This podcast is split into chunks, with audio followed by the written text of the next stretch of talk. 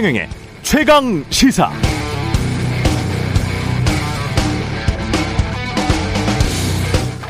네, 김학의 전 차관 뇌물수수 파기환송심 무죄. 네, 좀 힘이 빠집니다. 할 말이 없습니다. 혐의가 세 가지였잖아요. 건설업자 윤준천 씨로부터 뇌물을 받았다. 윤준천으로부터 뇌물을 받았다. 강원도 원주 별장 등에서 13차례 성접대 받았다. 사업가 최모 씨에게 4,900만 원 받았다. 혐의 세 가지였는데 2013년 법무부 차관에 임명됐다가 별장 성폭행 의혹으로 자리에서 물러난 지 9년 만에 파기환송심까지 열려서 다 무죄 받았습니다. 이 사건 언론은 검찰이 정말 오랫동안 뭉개고 봐줬다고 봐왔었는데 법적으로는 아닌가 봅니다. 그렇다면 김학의 전 차관은 그동안 정말 억울했겠습니다. 특히 아무런 죄도 없는데 별장 성폭행 의혹으로 법무부 차관까지 그만뒀어야 했으니 말입니다. 검찰과 사법부가 억울한 검사 한 분의 신원을 억울함을 풀어줬군요. 그럼 그 동영상 속 남자는 누구란 말입니까? 무섭습니다. 별장 성폭행 의혹의 당사자는 지금 거리를 활보하고 다니겠죠? 진범은 어디에 있다는 말인가요? 이런 나라가 진정 법치 국가란 말입니까?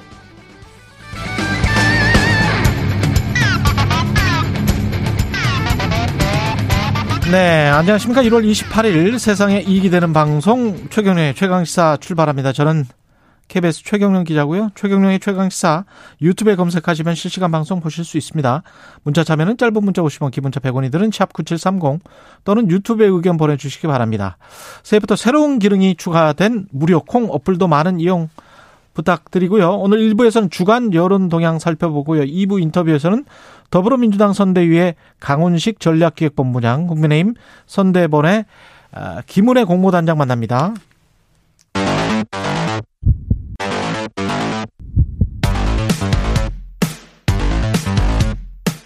오늘 아침 가장 뜨거운 뉴스 뉴스 unboxing 네, 뉴스 unboxing 시작합니다. 민동기 기자, 김민하 평론가 나와 있습니다. 안녕하십니까? 안녕하십니까? 예. 국민의힘 이, 이 토론 가지고 지금 샅바 싸움 이 씨름할 때 왜 샅바 싸움 많이 하잖아요. TV 토론하기 정말 어려운 것 같습니다. 예. 그러니까 법원이 양자 TV 토론 불허했지 않습니까? 예. 국민의힘 쪽에서 31일 국회나 제3의 장소에서 양자 토론을 개최할 것을 민주당에 제안한다. 어제 음. 성일종 의원이 이렇게 회견에서 밝힌 내용인데요. 예, 양자 토론 계속 하자. 그러니까 성일종 의원이 밝힌 내용을 보니까 예. 법원 가처분 결정 취지는 음. 방송사 초청 토론회가 선거에 미치는 영향이 크다는 것이다. 음. 그렇다면 방송사 초청이 아니라 양자 합의에 의한 토론 개최는 무방한 것으로 판단이 된다. 어제 이런 입장을 밝혔거든요. 예. 처음에 민주당이 사자 토론을 수용하라면서 윤석열 후보하고 국민의힘을 좀 비판을 했는데 음. 몇 시간 뒤에 양자 토론 수용할 테니까 그럼 사자 토론도 국민의힘이 참석을 해라. 하루에 두 번 하겠다. 하루에 두 번 하자 이렇게 얘기를 했습니다. 예. 여기에 대해서 또 국민의힘이 그거는 좀 무리다. 그리고 진정성을 좀 의심할 수밖에 없다. 이런 입장을 밝힌 그런 상황인데요. 음. 언론들이 어떻게 분석을 해놨나 좀 제가 봤는데 일단 뭐 국민의힘 쪽에서는 이재명 후보와의 맞대결에 자신이 있다는 그런 이미지를 양자 토론이 더 있는 것 같다. 이렇게 대외적으로 밝히고는 있는데 예. 속내는 사자 토론 구도에서 집중 공격을 받을 수 있다. 그리고 TV 토론 진행자에 대한 불신 등이 있는 것 같다. 그리고 세 번째는 안철수 후보에게 유리하게 작용할 가능성이 크다. 이런 점 등을 고려해서 어, 사자 토론에 굉장히 회의적이다라는 그런 분석을 내놓고 있습니다. 안철수 후보가 어제 이제 반응을 그렇게 보였습니다. 아, 저랑 토론하는 게 무서운가 봅니다. 이렇게 얘기를 했는데 음. 안철수 후보가 주로 그렇게 1인칭으로 얘기를 많이 하거든요. 예. 근데 이제 그럴 때마다 약간 어 저거 무리수 아니야 이런 생각을 많이 했는데 예. 어제는 아 안철수 후보 얘기가 맞을 수도 있다 이게 예. 왜냐하면은 이 지금 이제 윤석열 후보하고 안철수 후보가 어쨌든 안철수 후보가 최근에 지지율 흐름이 좀 이렇게 상승세가 꺾인 측면이 있지만 음. 어 누가 정권 교체의 적임자이냐 이 구도가 있는 거잖아요 두 사람 사이에. 그렇죠. 근데 만약에 이제 사자 토론에 사자 토론을 중심으로 이제 토론이 진행이 돼가지고 음. 안철수 후보가 좀 더 이제 토론에 능숙한 모습을 보이고 음. 나름대로 이제 말을 잘하고 뭐 이런 것들이 이 유권자들 눈에 보이면 지금 그래도 안철수 후보로 빠져나간 지지율을 상당히 이제 윤석열 후보가 다시 갖고 왔는데 이게 다시 좀 흔들리는 거 아니냐 뭐 이런 생각이 있는 것 같다. 뭐 이런 생각도 들고 그다음에 또 그런 측면도 있을 것 같아요. 이재명 후보하고 윤석열 후보하고 두 사람만 딱 나와서 토론을 하는 모습이 집중 조명을 받으면 그 두 사람 간의 대결, 양자 구도라는 게 좀 확실해지는 데다가 음. 또 윤석열 후보 검사 출신이니까 본인이 유리한 주제에서 대장동 관련 이슈라든지 그다음에 뭐 변호사 비대납 의혹이라든지 최근에 제기되고 있는 성남 FC 관련 의혹이라든지 이런 것들을 나름대로 이제 이런 부분은 능숙하게 할 수 있다라는 자신감이 이 부분에서 있는 게 아니냐. 이런 이제 해석들이 쭉 가능한데 음. 근데 저는 이제 이제 이런 유불레를 다 떠나서 어쨌든 토론이라는 거는 각 후보들이 가지고 있는 이 대통령 후보로서의 자질을 평가하기 위한 자리인 거잖아요. 예. 근데 이걸 길을 쓰고 이렇게 자기가 유리한 이런 운동장으로 끌어오기 위해서 이렇게까지 어, 하는 것이 이 유권자들의 눈에 어떻게 보일까? 이것도 사실은 평가의 대상일 것인데 그 점을 윤석열 후보는 좀 유념해야 되지 않을까 생각이 됩니다. 이게 씨름하라고 했다 하니까 삿바 싸움만 계속하고 있으면 관중이 그냥 떠나요. 그렇죠. 이게 지금 뭐 하는 건지 모르겠습니다. 그래서 정의당 예. 같은 경우에는 예. 그러면 윤석열 후보 빼고 음. 삼자 토론하자. 원래 애초 계획, 그쵸. 계획 그 날짜 시간이라든가 지상파 삼사 음. 뭐 그렇게도 제안을 했는데 심상정 정의당 후보 같은 경우에는 어제 오죽 답답했으면 예. 예, 물지 않는다. 해치지 않는다 심상정은 네. 제발 좀 나와 달라 뭐 이렇게 얘기를 하기도 그러니까 했습니다. 다 보세요. 벌써 다른 후보들이 예. 나랑 토론하는 게 무섭냐라는 모두잖아요. 다 이거 심상정 후보 얘기도 그런 얘기거든요. 그렇죠. 내가 물거 같냐, 뭐 이렇게 그렇지 않다, 음. 잘해줄게 나와라, 뭐 이런 거잖아요. 그러니까 예. 이런 맥락에서도 벌써 윤석열 후보가 이상하게 희화가 되는 거예요, 이제.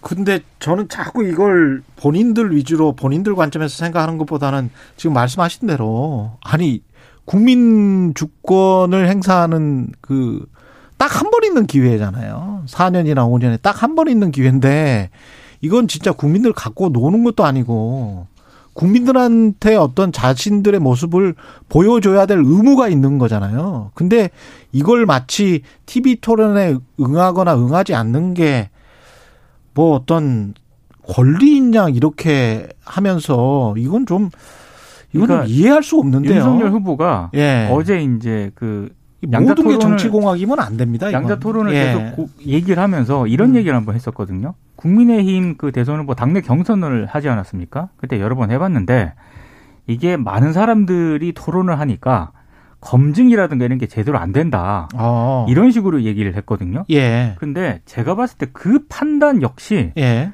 후보 본인이 하는 게 아니라 그렇죠. 국민들이 하는 거라고 국민들이 하면 되는 거죠. 합니다. 뭐. 예. 예. 그리고 최소한의 어떤 여러 번 하면 될 거 아니에요, 그러면은. 그렇죠. 어떤 예. 순리로 볼 때 지금까지 논의가 이어져 온 과정으로 볼 때는 음. 어쨌든 국민의힘에서 30일, 31일이나 또는 30일에 양자 토론을 어, 방송사 초청의 방식으로 할 수 있다라고 얘기해 놓은 게 있고 서로 합의 그렇게 해 놓은 게 있고 그 형식은 양자 토론이라고 이제 고집을 했지만 사자 토론으로 하는 게 맞다라는 이런 법원의 이제 판단이 있었다고 하면은 그건 그것대로 하고 그리고 그래도 이제 양자 토론이 필요하다고 하면 그것도 별도의 이제 어이 어, 그러한 이 논란이 없는 방식으로 또 소화를 하고 이렇게 그렇죠. 하면 되는 그렇게 건데 하면 되죠. 예. 예를 들면 이 최경의 최강 시사에서 양자 토론을 한다든지 너무 좋지. 네 이슈 예. 오도독에서 한다든지 예. 뭐 이런 방식이 얼마든지 있는데 예. 이 사자 토론을 그러면 이제 하겠다는 거냐에 대해서 이 방송사가 제시한 일정이 또 있잖아요. 예. 어, 이 2월 3일에 하는 방안이 있습니다. 음. 그러면 2월 3일에는 최소한 하겠다는 확답을 하면 그래도 그렇죠. 그래도 이게 좀 진정성이 이제 확인이 될 텐데 예. 그건 또 논의를 추가로 해보자는 입장이에요. 국민의힘 입장에서는. 이게 상황 자체가 27일에 지상파 방송 3사가 이날이 좋다고 해서 두 후보에게 제안을 한 거잖아요. 그렇죠. 그런데 그거를 30일이나 31일로 바꾸자고 역제안을 국민의힘에서 한 것이고 네. 그걸 또 어 근데 이제 그 상황에서 법원 판결이 또 들어갔네요. 그러니까 이제 아 다자 토론을 해야 된다라고 하니까 그러면 양자 토론을 꼭 하는데 지상파에서는 하지 말고 다른 곳에서 하자 이렇게 되는 거잖아요. 제3의 장소나 국회. 그렇죠. 예. 네. 그러니까 이런 얘기 방송사가 음. 이 정확한 가처분 신청이 인용된 논리는 음. 방송사가 후보들을 초청하려면은 두 사람만 초청해서는 안 된다라는 거잖아요. 그렇죠. 네 사람을 다 초청해라. 음. 근데 그러니까 방송사가 초청하는 형식이 아니면 될 거 아니냐. 우리가 양자 토론을 아무 데서나 하고 있으면 방송사가 와서 중계를 하든 취재를 하든 할 거 아니냐. 이런 거예요. 국민의힘 주장은 지금. 그러니까 핵심적인 합의 내용은 양자 토론이지 방송사 초청 토론을 하는 게 핵심 합의 내용이 아니었다 이렇게 주장하는 것인데 음. 이 유권자들이 뭐 어, 역시 양자 토론을 하는 게 원래 합의니까 어 그런 논의가 맞지 이렇게 받아들일까 저는 좀 의문입니다. 아. 그 원래 그 모든 후보들이 외쳤던 무슨 국민 통합 예, 대통령이 되고 난 다음에 어떻게 어떻게 하겠다. 그게 에, 정말 실현이 되려면 그 본인들의 지지자들뿐만이 아니고 다른 지지자들도 어느 정도는 인정을 해줘야 될 거 아닙니까? 그렇죠. 그러면 그거는 본인들의 모든 것을 국민들한테 다 보여주는 수밖에 없는 것 같고 그거는 토론 많이 하고 최대한 공약이나 정책에 관해서 서로 간에 검증을 해보고 그 방법밖에 없는 것 같은데요. 예. 정경심 교수 는 징역 4년이 확정이 됐습니다. 가장 대법원에서. 쟁점이 됐던 게 동양대 강사 휴게실 PC의 증거 능력을 인정을 하느냐 이 여부였거든요. 음. 어, 검찰이 수사 당시에 강사 휴게실 압수수색을 했는데 이 과정에서 동양대 조교에게 강사 휴게실 PC를 이미 제출 형식으로 제공을 받았습니다. 그리고 포렌식을 했는데 이 과정에서도 정경심 전 교수 등을 참여시키지 않았거든요. 그래서 이 정경심 전 교수 쪽 변호인 쪽은 이런 일련의 과정이 위법하다라고 주장을 했고 또 하나가 지난해 11월 대법원 전원 합의체가 피의자가 소유하거나 관리한 휴대전화 등을 탐색하거나 복제 출력을 할 때에는 피의자에게 참여권을 보장해야 된다. 그리고 이 압수한 전자 정보 목록을 역시 피의자에게 교부해야 한다. 이렇게 또 대법원이 결정을 내린 게 있습니다. 그래서 법적 일각에서도 이런 점을 감안을 했을 때 이번에 대법원이 강사 휴게실 PC의 증거 능력을 인정하지 않을 수도 있다. 이런 전망이 나왔는데 음. 어제 대법원 판단은 전혀 달랐습니다.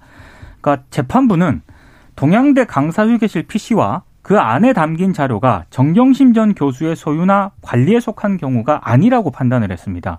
강사 휴게실 PC는 동양대가 오랫동안 보관을 하면서 현실적으로 집에 관리했기 때문에 정경심 전 교수가 피압수자가 아니라는 그런 취지였거든요. 아. 그래서 아마 이런 부분이 결정적으로 작용을 하면서 음. 징역 4년형이 확정이 된 것으로 보입니다. 그러니까 동양대가 허락을 해줬기 때문에 압수수색이 정당했다. 그러니까 뭐 위법이 이런- 아니다라고 위법이 판단한 아니다. 거죠. 동양대 네. 직원이 이걸 제출한 거잖아요. 음. 결국은 이 PC를. 근데 그게 그래서 위법이 아니다라는 판단인데 그래서 이게 어 이 판결에 대해서도 지금 이제 민주당 일각에서라든지 그다음에 일부 이제 아, 민주당 지지자들 사이에서는 이 판결이 부당하다 사법 개혁을 하자 이제 이런 목소리를 막 내고 있는데요.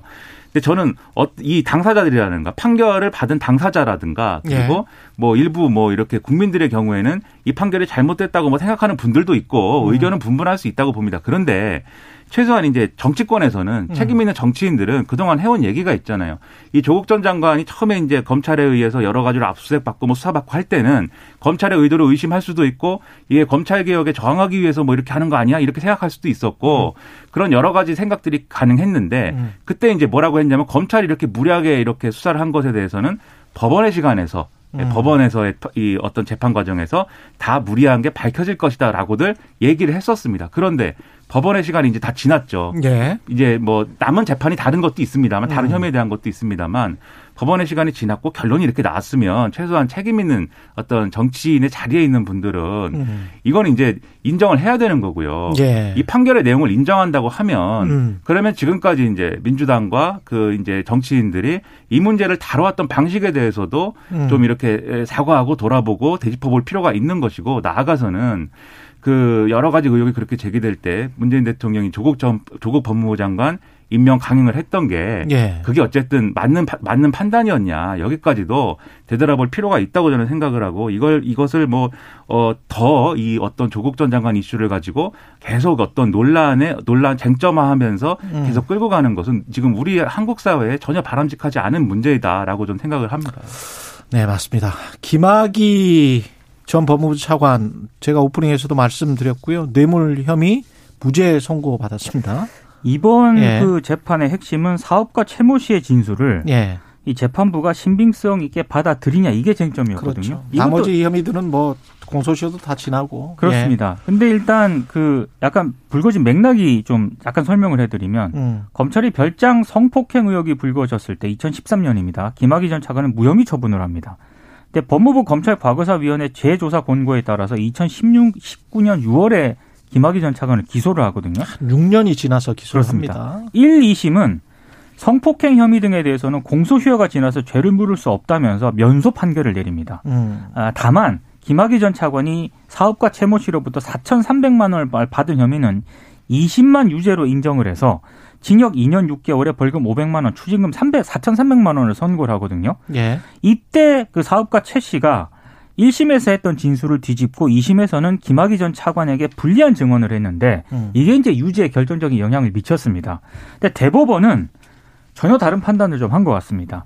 이 최모 씨의 법정 증언의 신빙성이 의심이 된다면서 원심을 깨고 사건을 다시 이제 서울고법으로 도, 되돌려 보냈는데요. 이 최모 씨가 검사와 사전 면담을 하는 과정에서 증언이 오염됐을 가능성이 있다라고 대법원이 판단을 했고 어제 파기환송심 재판부 역시 지난해 말에 최 씨를 증인으로 불러서 검사 회유가 있었는지 등을 비공개 신문을 했거든요. 근데 이 결과 어, 김학의 전 차관에게 불리한 진술을 하도록 유도됐을 가능성이 커 보인다라고 결론을 내렸습니다. 어, 제뭐 최 씨는 파기환송심의 증인으로 나와서 본인은 자유로운 분위기에서 사전 면담을 했다라고 증언을 했는데 재판부는 이걸 인정하지 않, 않았습니다.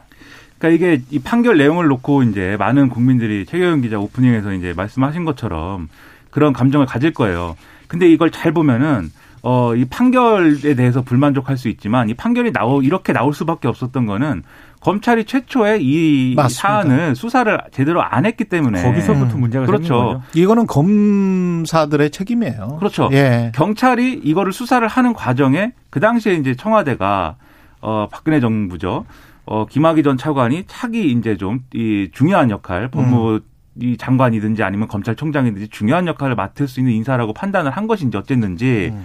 이 수사를 이제 거의 못하게 이제 방해하고 뭐 이렇게 되면서 어 수사가 제대로 안 된 거고 그래서 이 김학의 전 차관 사건의 핵심 혐의라고 할 수 있는 이 별장에서 일어난 어떤 그 성범죄라든가 이런 것들을 이미 공소시효가 지났다고 판단을 해서 지금 이 재판의 중요한 쟁점이 이미 아니었던 겁니다. 그렇죠. 그게 아니었던 거고 그 상황에서 검찰이 나중에 재수사를 하려다 보니까 공소시효 다 지나고 뭐 이런 상황에서 하려다 보니까 별건들을 이제 어 기소를 한 것이고 그게 최모 씨라는 기업인입니다. 그렇죠. 예. 그게 최모 씨라는 다른 사람에게 이제 이 뇌물을 받았다라는 혐의였던 건데 음. 이것도 검찰이 뭐이 지금 이 재판 결과로 보면은 무리한 기소를 한 거죠. 그 무리한 기소라는 것은 이 최모 씨의 어떤 증언이나 이런 것들을 검찰이 사실상 이제 어 관리했다. 음. 어 이런 방식으로 증언하라는 식의 어떤 그러한 어떤 얘기들을 논의를 했다. 뭐 이런 결과가 된 거지 않습니까? 이 재판 결과에 따르면.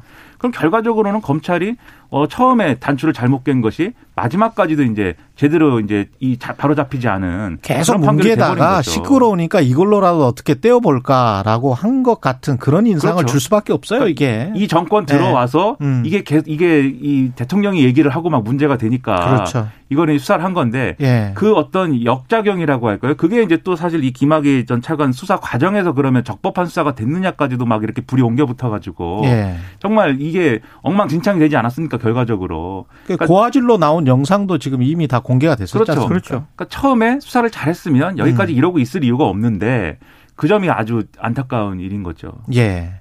이재명 후보는 광주에 찾아가서 공약을 내놨습니다.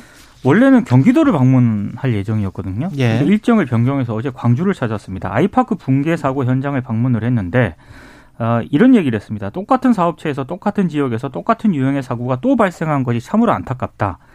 아, 돈을 벌기 위해 생명에 위협을 가하는 이런 잘못된 산업 문화가 반드시 바뀌어야 한다. 이런 점을 강조를 했고 피해자 가족들이 이재명 후보를 만났는데 이재명 후보에게 피해자 구조 수습은 물론이고 사고 재발 방지를 위해 노력해 달라라고 얘기를 했고요. 여기에 대해서 이재명 후보는 일단 국가적인 역량 등이 총동원될 수 있도록 국무총리가 직접 관여해서 수색과 수습의 속도를 낼 수 있는 방안을 총리에게 건의 요청하겠다 이렇게 답을 했습니다. 그리고 이제 아파트 붕괴 현장 방문 전에는 5.18 민주화 운동 정신을 헌법 전문에 명문화하겠다. 그리고 광주 군공항 이전을 적극 지원하겠다. 이런 또 공약도 발표를 했는데요. 오후에는 또 이낙연 전 대표와 함께 또 이제 또 광주 이제 지역을 이제 방문을 했거든요. 그러니까 어, 원래 있었던 경기도 일정을 어, 굳이 변경을 하면서 광주에 내려간 이유가 예.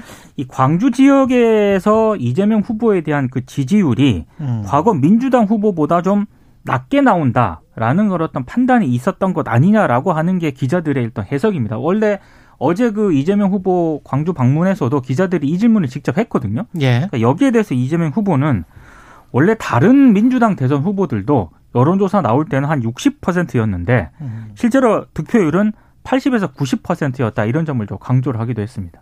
그러니까 이재명 후보의 이 뭐 투표율과 득표율 얘기는 뭐 아, 사실관계를 따져 보자면은 이제 음. 이게 틀린 얘기는 아니에요. 근데 어 이런 건 있습니다. 지금 이제 호남 지지율이 이제 좀 낮다라고 평가를 하는 게 왜 문제냐면 이재명 후보가 뭔가 튼튼한 자기 이제 지지층에 튼튼한 어떤 지지를 발을 딛고서 그 다음에 이제 어 중도층 확장이라든가 정권 교체 여론을 뚫고 나간다라든가 이런 전략이 있어야 되는데 그게 아니고 상호 이제 어떤 그 뭐랄까요? 악순환으로 빠져들 수 있는 어떤 그런 구멍이 생길 수가 있는 거거든요. 호남에서 지지를 잘 못 받고 있다. 이런 얘기가 나오면 아 이재명 후보로는 좀 승부가 어려운 것 같아라고 해서 지지층이 이렇게 이완될 수 있고 지지층이 이완되면은 수도권에서도 어 지지층이 이제 제대로 받쳐주지 않으면은 정권 교체를 뚫기가 어렵고 이제 이런 구도가 있기 때문에 그래서 이제 호남에서의 지지를 이제 좀 올릴 필요가 있겠다라는 판단은 저는 했을 거라고 보는데 다만 이제 그 얘기를 이제 크게 보면 이제 두 가지 방식으로 지금 하려고 한 것 같아요. 첫 번째로는 이제 어쨌든 이 이- 이른바 이제 충정 충장로 우체국 앞에 무다방을 찾아가지고 그때의 어떤 그 과거에 이제 5.18 문제라든가 이런 것들이 이제 다시 상기를 하면서 일종의 정통성을 이제 좀 강조를 한 것이고 음. 그래서 이제 민주당의 적자이다 이 점을 강조를 한 것이고 그리고 앞서 말씀하신 이제 득표율하고 여론조사 결과의 이제 차이를 얘기를 하면서 나를 지지해 줄 것으로 믿는다 이제 이렇게 얘기를 한 건데 음. 어떻게 보면 호남의 입장에서 보면은 이 얘기가 나름대로의 신뢰를 보여주는 스킨십일 수도 있지만 또 어떤 측면에서 보면은 뭐 우리는 그러면 어떤 그 어 무조건 지지할 수밖에 없게 돼 있는 뭐 그런 사람들이라는 거냐라고 생각할 수도 있습니다. 그래서 음. 득표율하고 이제 그이 여론조사 이, 이 지지율을 이제 후보가 직접 얘기한 거는 저는 이제 오해 소지가 있을 수도 있겠다 이런 생각이 들고 예. 그리고 이거 외에 이제 이준석 대표 등이 지적을 한 바가 있는데 이 호남 일정을 수행하는 과정에서 뭐 그런 얘기도 막 하거든요. 이제 어렸을 때 공장을 다니다 보니까 관리직은 다 이제 경상도 사람이고 밑에 일하는 사람들은 다 전라도 사람이더라 이렇게 얘기를 했는데 7, 80년대. 네. 예. 이게 이게 이 지금부터 한 20년 전에 해서 하는 얘기면은 그때 이제 지역주의 문제가 아직도 이제 뜨거운 쟁점이었고 예. 이게 뭐 여러 가지로 논쟁이 되는 상황이었으니까는 뭐 그렇게 얘기할 수도 있다라고 생각할 수 있겠는데 음. 지금까지 그런 방식으로 얘기하는 게 과연 납득이 될 것이냐 유권자들 입장에서 음. 그건 좀 제가 볼 때는 이제 어이 약점이거든요. 그래서 그런 발언은 그렇죠. 그런 발언을 할 필요는 없다. 근데 그런 발언을 뭐 괜히 할 필요가 없는 거다. 저는 그렇게 생각합니다. 대통령 후보는 뭐 전국 무대이기 때문에 영호남 사람들만 이 투표하는 거는 아니잖아요. 그렇죠. 그리고 이제 민주당이 기득권화돼 있다 이런 비판도 있기 때문에 이런 것들은 좀 세심하게 봐야 될 것 같아요. 과거에 물론 이제 호남이 배제되고 소외되고 그랬던 역사가 있었던 건 분명한 사실이죠. 그렇죠. 예, 사실이지만 그게 지금 말씀하신 대로 지금까지 그걸 유효하게 해서 어떤 득표 전략으로 삼는 게 바람직하냐? 그럼 그거는 또 아닌 것 같고요. 예. 아, 마지막으로 윤석열 후보는 청와대를 해체하겠다. 주식 양도세 는 폐지하겠다. 뭐 이런 이야기입니다. 그러니까 대통령 집무실을 광화문 정부 서울청사로 옮기겠다. 음. 그리고 청와대 공간을 국민에게 돌려주겠다라고 얘기를 했는데요. 근데 이거는 문재인 대통령도 2017년 대선에서 약속을 했다가 집권 1년 8개월 만에 공식 철회한 그런 공약이거든요. 왜 철회했냐면은 청와대 영빈관과 본관 헬기장 등 집무실 이외 기능을 대체할 부지를 광화문 인근에서 찾을 수가 없다는 그런 점입니다. 그리고 워낙에 정부 청사가 노후화되다가 고층 빌딩에 둘러싸여 있기 때문에 이게 경호가 상당히 어렵다라는 그런 경호상의 문제도 있었기 때문에 근데 이런 부분에 대해서는 아직 대안이 설명이 없다는 점 음. 그리고 윤석열 후보가 주식 양도세 폐지 공약을 발표를 했는데요. 원래 내년부터 국내 상장 주식 투자로 5천만 원 이상 이익을 거둔 개인 투자자에 대해서 주식 양도소득세를 부과하기로 하지 않았습니까? 예. 근데 이걸 전면 백지화하겠다라는 그런 공약입니다. 그냥 5천만 원 이상 양도 차익을 얻으면 그 주, 주식 저 어, 양도세가 양도세를, 20%, 3억 원 이하는 20%, 3억 원 초과는 25%. 25%. 근데 요거를 완전 백지화하겠다라는 건데 윤석열 후보 얘기는 이렇습니다. 예. 큰손 작은 손 가릴 것 없이 주식 시장 자체 자금이 일단 많이 몰리고 활성화돼야 일반 투자자도 수익을 올릴 수 있다. 지금은 주식 시장을 더 활성화하는 게 필요한 상황이다. 이렇게 얘기를 했는데 아무래도 이제 개미 투자자들의 표심을 공략하겠다라는 의도 같아요. 그런데 일각에서는 너무 감세 일변도 공약이다. 이거. 그래서 아니 이거는 세퓰리즘이라는 얘기가 있습니다. 아니 쉽게 설명을 하자면 연간 5천만 원 이상의 양도 차익을 얻으려면 1억 원을 투자를 했으면 50% 정도의 수익률을 얻는다는 이야기예요. 그렇죠. 5천만 원을 투자했으면 100%의 수익률을 얻는 정말 천재적인 주식 투자를 한다는 이야기인데 5천만 원 정도의 양도 차- 차익을 얻으려면 보통 10%라고 잡는다면 아무리 잘하는 사람이라도 그러면 한 5억 정도를 투자하는 사람들이라는 이야기거든요. 그렇죠. 그게 우리나라 소액 개미 투자자들의 몇, 퍼, 몇 퍼센트일까요? 0.1%도 안 될 것 같은데?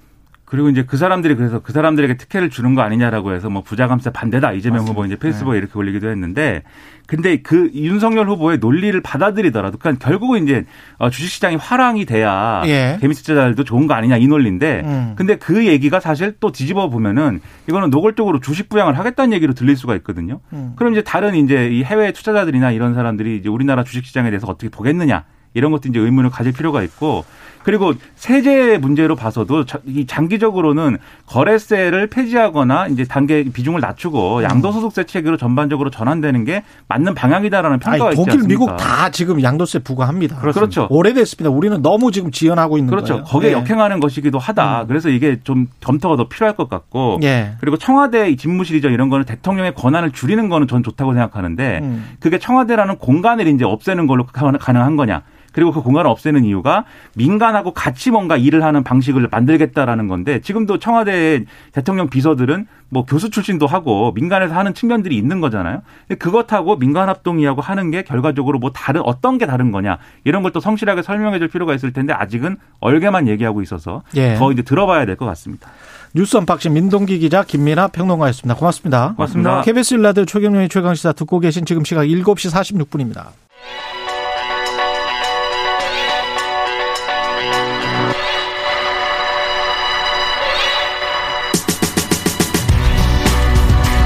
네, 최경영의 최강 시사 매주 금요일마다 여야 대선 주자 관련 여론조사 살펴보고 있습니다. 여론조사 전문업체 메타보이스의 김봉신 대표 자리해 주셨습니다. 안녕하세요. 예, 안녕하십니까? 예, 여론조사 개요부터 간단하게 예, 예. 소개해 드리겠습니다. 예.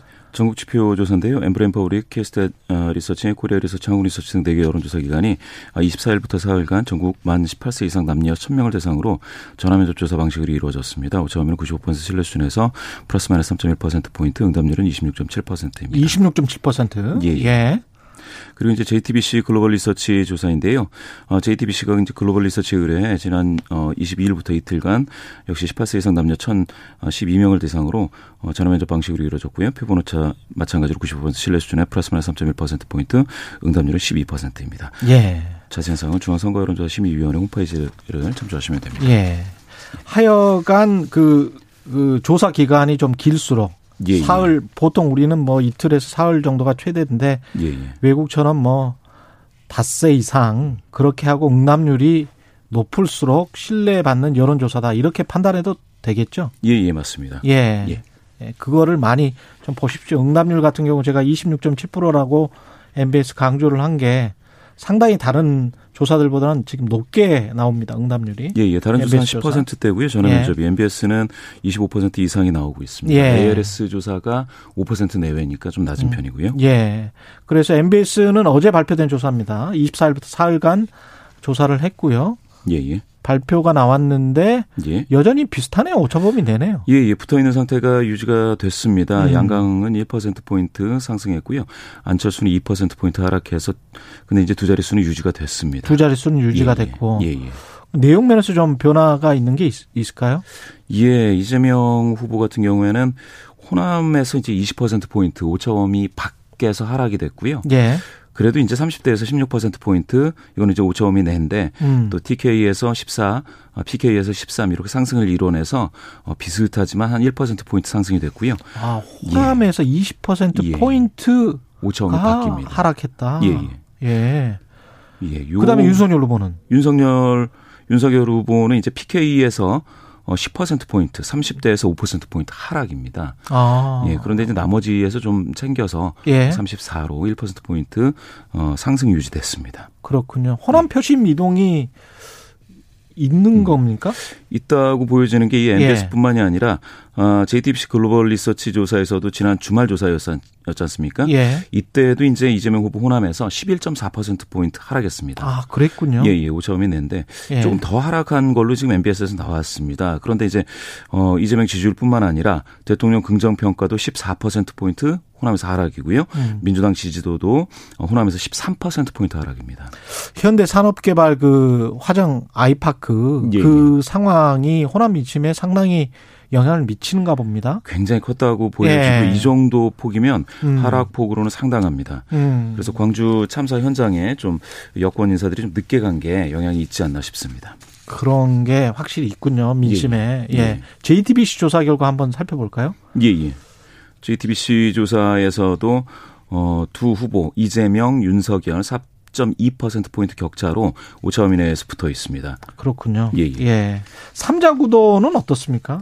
여기서는? 삼자 구도는 이 조사에서는 역시 예, 지난번에도 그 어, 단일화 했을 때 누가 단일화 됐다 이런 이제 문구는 빠져 있는 상태에서 예. 그냥 이제 삼자 삼자를 물었는데요. 음. 뭐 이게 이제 공정하겠죠. 음. 그랬을 때 이제 이윤심 대결 한다면 예. 윤석열이 이제 40.7%, 이재명이 36.8%, 3.9% 포인트 격차입니다. 예. 4강 대결하고 그 격차가 아주 뭐 달라지지가 않아요. 아. 4강 때4.2% 포인트, 3강 때 3.9% 포인트, 3자 대결 때요.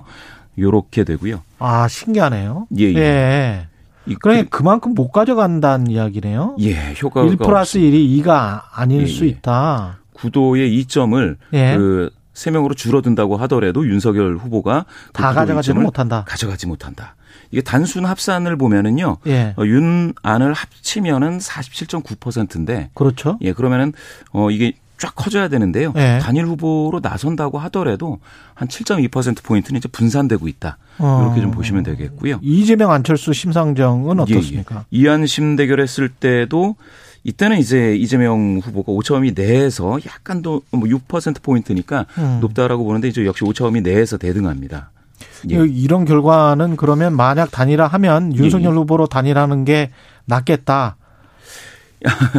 예, 예. 만약에 한다면 이렇게 보이는데요. 예. 실제로는 단일화를 지지하는 사람들은 예, 예, 예. 단일화를 이제 지지하는 사람들, 뭐 정권을 바꿔야 된다라는 응답자들 이런 사람들은 예. 윤석열 쪽으로 많이 모이는데 음. 그거는 사실은 아 아마도 이게 당선 전망 누가 될 것 같으냐라는 당선 전망 문항에서요 음. 윤석열 후보는 37%를 얻고 예. 안철수 후보는 2%밖에 못 얻었습니다. 아. 그래서 당선 일종의- 가능성이 예, 예. 그래서 보수 성향자 중에서는 될 사람을 밀어주자라는. 밴드웨건 효과가 좀 나타난다고 봐야죠. 어, 그럼 당선 가능성이 높아지면 이것도 또 달라질 수도 있겠네요. 예, 예, 맞습니다. 세대별 지지도는 어떻습니까? 이 조사에서는?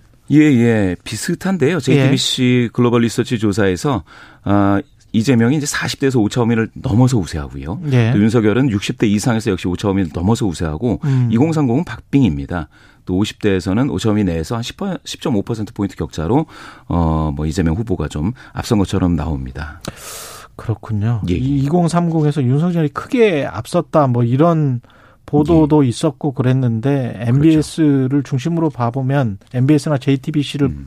봐보면 꼭 그런 것 같지는 않습니다. 예, 이재명 이- 이재명 후보 20대에서 7% 포인트 회복했습니다. 예. 지지 후보를 결정한 대부분 이제 결정했다고 봐야죠. 예, 예, 예. 많이들 결정을 했, 했죠. 음. 예. 70% 이상은 그냥 계속 지지하겠다. 예, 예. 지지하는 후보를 또 계속 지지하겠다는 70% 상당히 높습니다. 그러면 뭐 TV 토론해도 그렇게 많이 바뀔 것 같지는 않네요. TV 토론에서 바꾸겠다라가 한 33%인데 바꿀 수 있다. 바꾸겠다. 지지하는 후보로 지지하는 사람들이 지지하는 후보가 있는 응답자들이요. 예. 그런데 이제 굉장히 많은 것처럼 보이는데 예. 지금까지는 실제로 TV 토론을 보고 많이 바꿨다라는 연구 결과는 없는 것 같습니다. 그렇죠. 예. 예, 알겠습니다. 오늘 말씀 감사하고요. 예. 지금까지 메타보이스 김봉신 대표였습니다. 고맙습니다. 감사합니다. 예.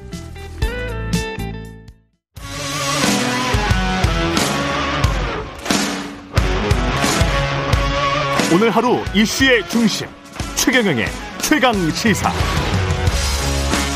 네, 큰절 눈물 호소 네거티브 중단 선언 당대표의 총선 불출마 선언과 재보궐선거 무공천 발표까지 있었습니다. 대선 앞둔 이재명 후보와 민주당 쇄신과 혁신을 거듭 약속하고 있는데요. 이 마음이 국민들에게 제대로 가 닿을 수 있을까? 명절 연휴 앞두고 민심 어떻게 챙겨갈지, 박스권 지지율 탈출할 전략 무엇인지 더불어민주당 선대위의 전략기획본부장님이십니다. 예, 강훈식 의원 나오셨습니다. 안녕하세요. 네, 안녕하십니까. 이게 지금 토론은 네.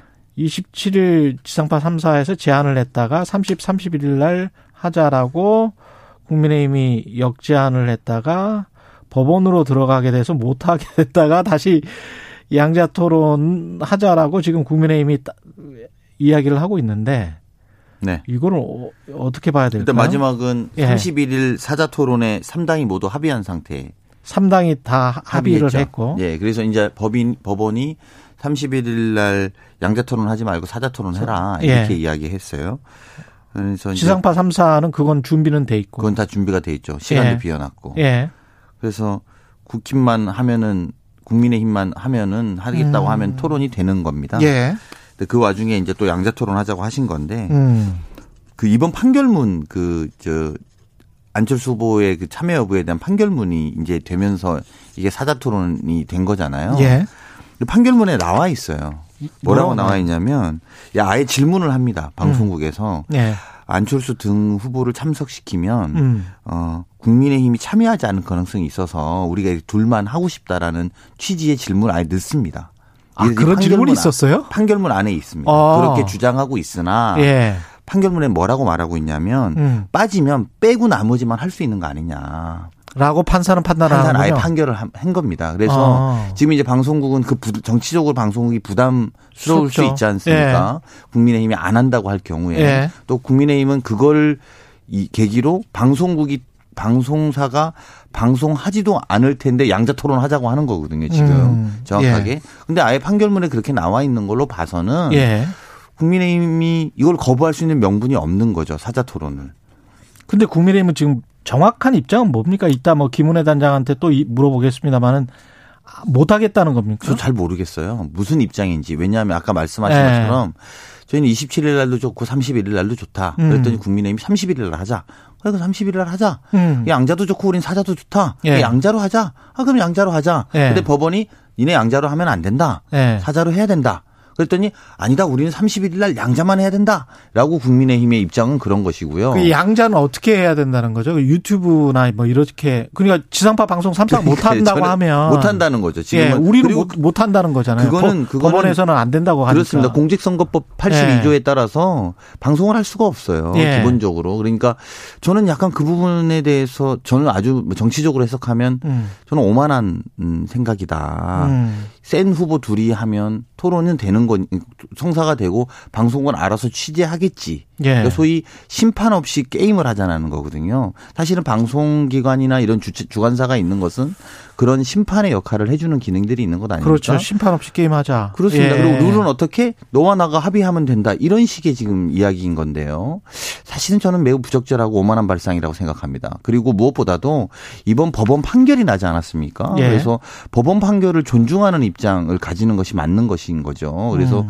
어, 방송사가 토론을 하고 토론을 할 경우에 이렇게 이렇게 해라고 판결문에 보면 자세히 설명이 돼 있으니까 그것을 보고 판단할 것이라고 보고요. 예. 어쨌든 사자 토론이 성사돼야 된다. 1번 저는 이렇게 생각합니다. 음. 그리고 그런 다음에 저희는 뭐 그러면 우리는 양자는 안 할 거냐? 아니 양자도 하자는 겁니다. 음. 어 근데 다만 법원이 어, 지정한 날 그리고 그렇게 허락한 날에 이미 또 모든 정당들이 제 정당들이 다 참석을 밝히고 있다면 음.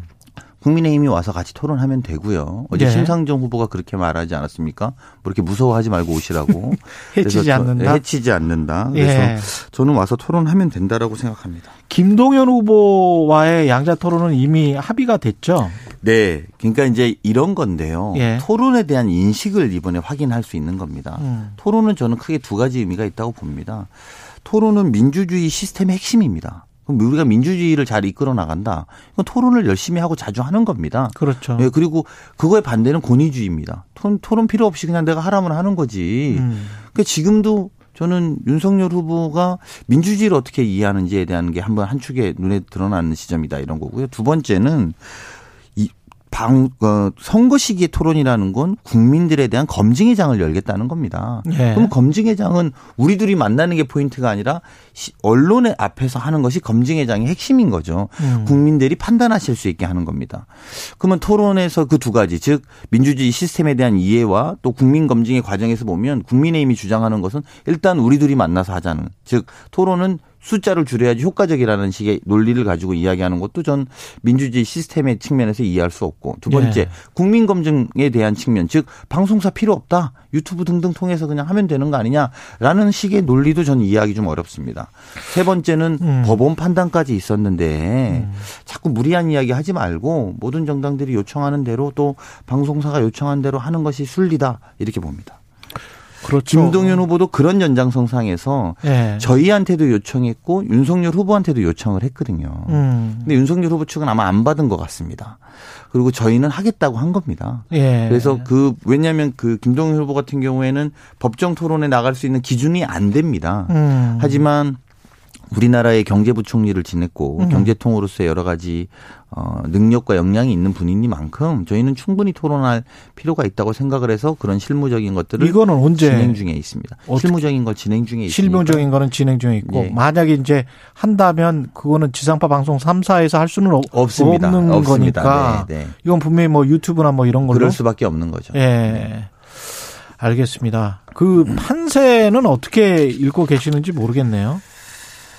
판세 계속 요동치고 있죠. 요동치고 있다. 그런데 계속 오차범위 내에 다 붙어 있습니다. 붙어 있다. 네, 제가 여기 그 우리 최강 최강 시사 나올 때마다 말씀드렸지만 예. golden cross라고 할 땐 저희 dead cross입니다. 음. 이렇게 이야기했고 야 많이 이제 이그 이기 많이 이겼구나 이랬을 때 아닙니다. 오차 범위 안에 1% 승부입니다. 제가 꾸준하게 그렇게 말씀드렸고요. 음. 저는 지금도 달라진 상황은 없다라고 봅니다.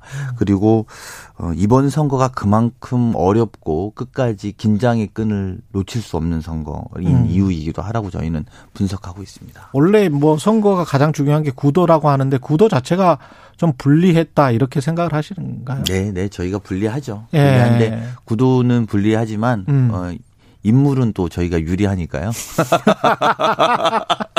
근데 지표를 좀 세부적으로 보면 아까도 김봉신 대표랑 그 이야기 했습니다만은 호남 지지율이 일부 여론조사에서 음. 상당히 안, 도- 안 좋은 걸로 특히 이제 광주 화정 아이파크 문제 때문에 더 그런 것 같습니다. 민심이 흉흉한 것 같고요.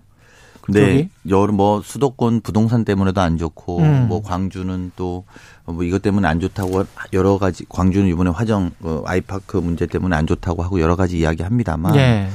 가장 더 크게 보면 음. 지금 이번 선거는 제가 볼때 어, 경제 문제와 코로나 19의 종식을 누가 할 수 있느냐를 문제로 전 집약될 거라 봅니다. 결과적으로 보면 무슨 말씀이냐면 예. 최근에 어 증시가 3천 포인트 가던 증시가 음. 2,600 포인트까지 폭락하는 사태들이 그랬죠. 일어났거든요. 음. 그리고 세계적 경제 위기에 대한 위기감이 점점 고조되고 있습니다. 음. 그리고 동시에 코로나19가 우리 1,000명대에서 15,000명까지 지금 확진되고 있는 거고 오미크론 때문에요. 예. 그리고 그런 것 때문에 여러 가지 방역 체계 변화도 불가피해졌습니다. 음. 어, 이 측에서 자영업자들과 소상공인들의 분노도 높아지는 게 사실이고요. 그런데 결과적으로 누가 그러면 방역을 더 잘해서 코로나를 종식할 수 있느냐. 그리고 누가 이런 중- 주식시장뿐만 아니라 경제 전반에 대해서 실제로 실력이 있느냐. 음. 저는 이 문제로 이번 선거는 귀결될 수밖에 없다고 봅니다. 예. 그러니까 나아가서 그런 민생의 문제를 누가 더 잘 살필 수 있느냐, 음. 우리 삶을 이해할 수 있느냐의 문제라고 보기 때문에요. 저는 저희 실제로 저희가 지금까지도 그런 것들을 중심으로 활동해 왔지만 어, 그런 먹고 사는 문제 또 우리가 어, 방역의 문제를 잘 할 수 있는 어, 후보임을 자꾸 앞으로 알리면 음. 지지율의 변화들은 더 두드러질 거라고 봅니다. 이재명 후보가 네거티브 중단도 선언을 했는데 김건희 씨 녹취록이랄지 뭐 여러 가지 윤석열 후보의 악재, 이재명 후보도 물론 악재가 이- 있죠. 그리고 상존하는 어떤 뭐 리스크, 대장동 의혹에 관한 의혹 계속 국민의힘이 제기를 하고 있고 이런 것들은 앞으로 그러면 전혀 어, 판세에 영향을 미치지 않을 것이다. 노, 논, 논란이 안 되고 많이 대두되지는 못할 것이다. 그렇게 보십니까? 아, 김건희 씨, 뭐, 예. 무속 논란이 왜 지지율에 영향을 안 미쳤냐고 많이 음. 물어보시는데, 예.